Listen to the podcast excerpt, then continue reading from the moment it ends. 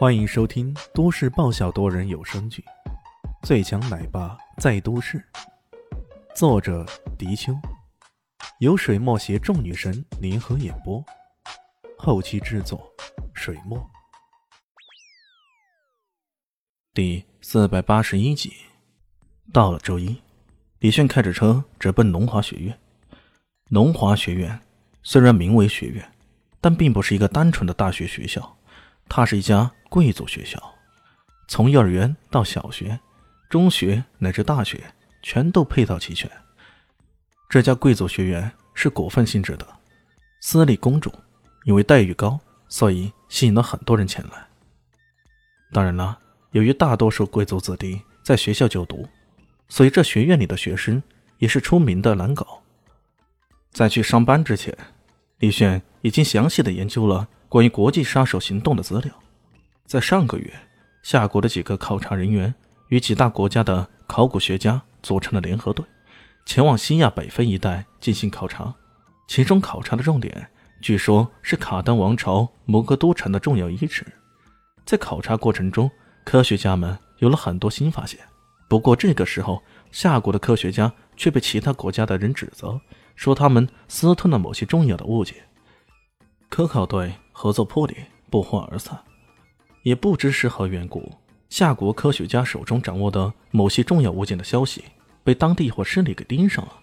他们采取了各种方式，绑架、袭击、潜伏等等，企图对科考队进行威胁。幸亏当地夏国的特别派遣队出手，对科考队进行保护，当地势力无从下手。为了迫使科学家们屈服，他们出动了一个名为“邪恶”的。国际杀手组织潜入夏国来绑架他们的子女。根据所得的情报，他们早已派出了密探潜入到了龙华学院内，而龙华学院内有一个班的三名同学，恰好是科学家们的家属。如此一来，这些密探的目标也都相当清楚了。李炫的任务便是抢在那些密探动手之前，将这些密探给揪出来，并且保护好这三位同学。这三个人。两男一女，男的是一对双胞胎，名为江涛和江潮；女的也是个冷艳美少女，名叫翟天灵。资料详略不一，在提到双胞胎兄弟的时候，只是说他们性格比较开朗，热衷于体育活动；可在提到那位冷艳美少女翟天灵的时候，这林林总总、洋洋洒洒的罗列了一大堆信息，总结起来就是几个关键字：叛逆。特立独行，爱招惹是非，与家庭关系紧张。看看里面的罗列的事件，李迅觉得这位美少女还真的有种无法无天的感觉。看来这个陈艳红的便宜还真的没有那么好占呢。光是这个问题学生就很难搞，更别说要保护他们，同时还救出密探来。李迅带着这些思考来到了龙华学院，下了车，先去院长办公室报道。直接推门进去，却不禁愣了一下。一个美丽的身影正背对着他，在摆弄一束花。那长长的秀发落下来，宛如幽静的月里从山间倾泻下来的瀑布，衬托他那紧致的身材。一袭白色半透明制服，那感觉简直让人有种莫名的冲动。怎么在院长办公室里会有这么个美丽的女子呢？李迅有些好奇了。听到身后的脚步声，女子回过头来。就如她的背影靓丽那般，她的正面容貌也让人感觉眼前一亮。跟大明星萧林心相比啊，自然会略有不足，但也不比艾云珍、冯燕妮他们逊色。她眉毛轻轻蹙了起来。你是谁？来这里干嘛？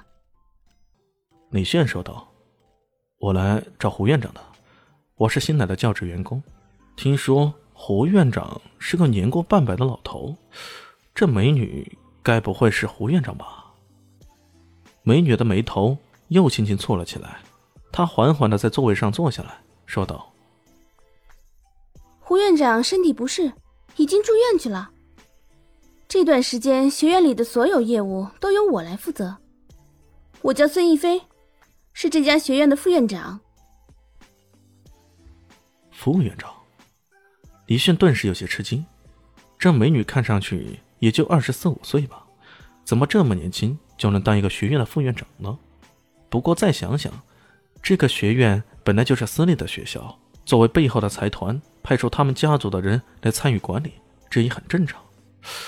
哎，等等，这个妞姓孙，样子看起来跟孙有树好像有点相似啊，看来是他们孙家的人无疑了。孙逸飞对李迅肆无忌惮的打量自己感到有些羞怒，再翻看了一下李迅的资料，更是大为不满。你是说你是英吉利圣普利郡学院毕业的？如果我没记错，圣普利郡好像只是一个小地方而已。那个地方也有大学的吗？一副咄咄逼人的态度。很显然，李炫的资料是陈艳红他们帮忙造假的，要不然以他一届初中毕业生的身份来大学任教，那简直是疯狂到极点的行为啊！为了避免学术追查，将他的大学毕业证伪造成圣普利郡这种小地方学校毕业的，那是再合适不过了。我在那里读了七年的大学。你说那地方没有大学？李迅也不客气，强硬的回应道：“我们学院对教师的要求是很高的，没有名牌大学硕士以上的学历，一般情况下是不考虑招收的。”随芬沉意着，李炫的入职特别行动处方面是单方面跟胡院长交接的，根本没有通知到其他行政领导。事实上，这种事情当然是越少人知道越好。而胡院长的病来得挺急的，在他入职之前，并没有交代好李炫这件事儿，这才造成了孙逸飞如今对李迅的态度并不是那么友好。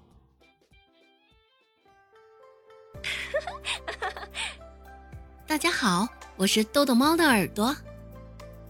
在剧中，我饰演的是萧灵溪的表妹唐艺贤。本集播讲完毕，感谢您的收听。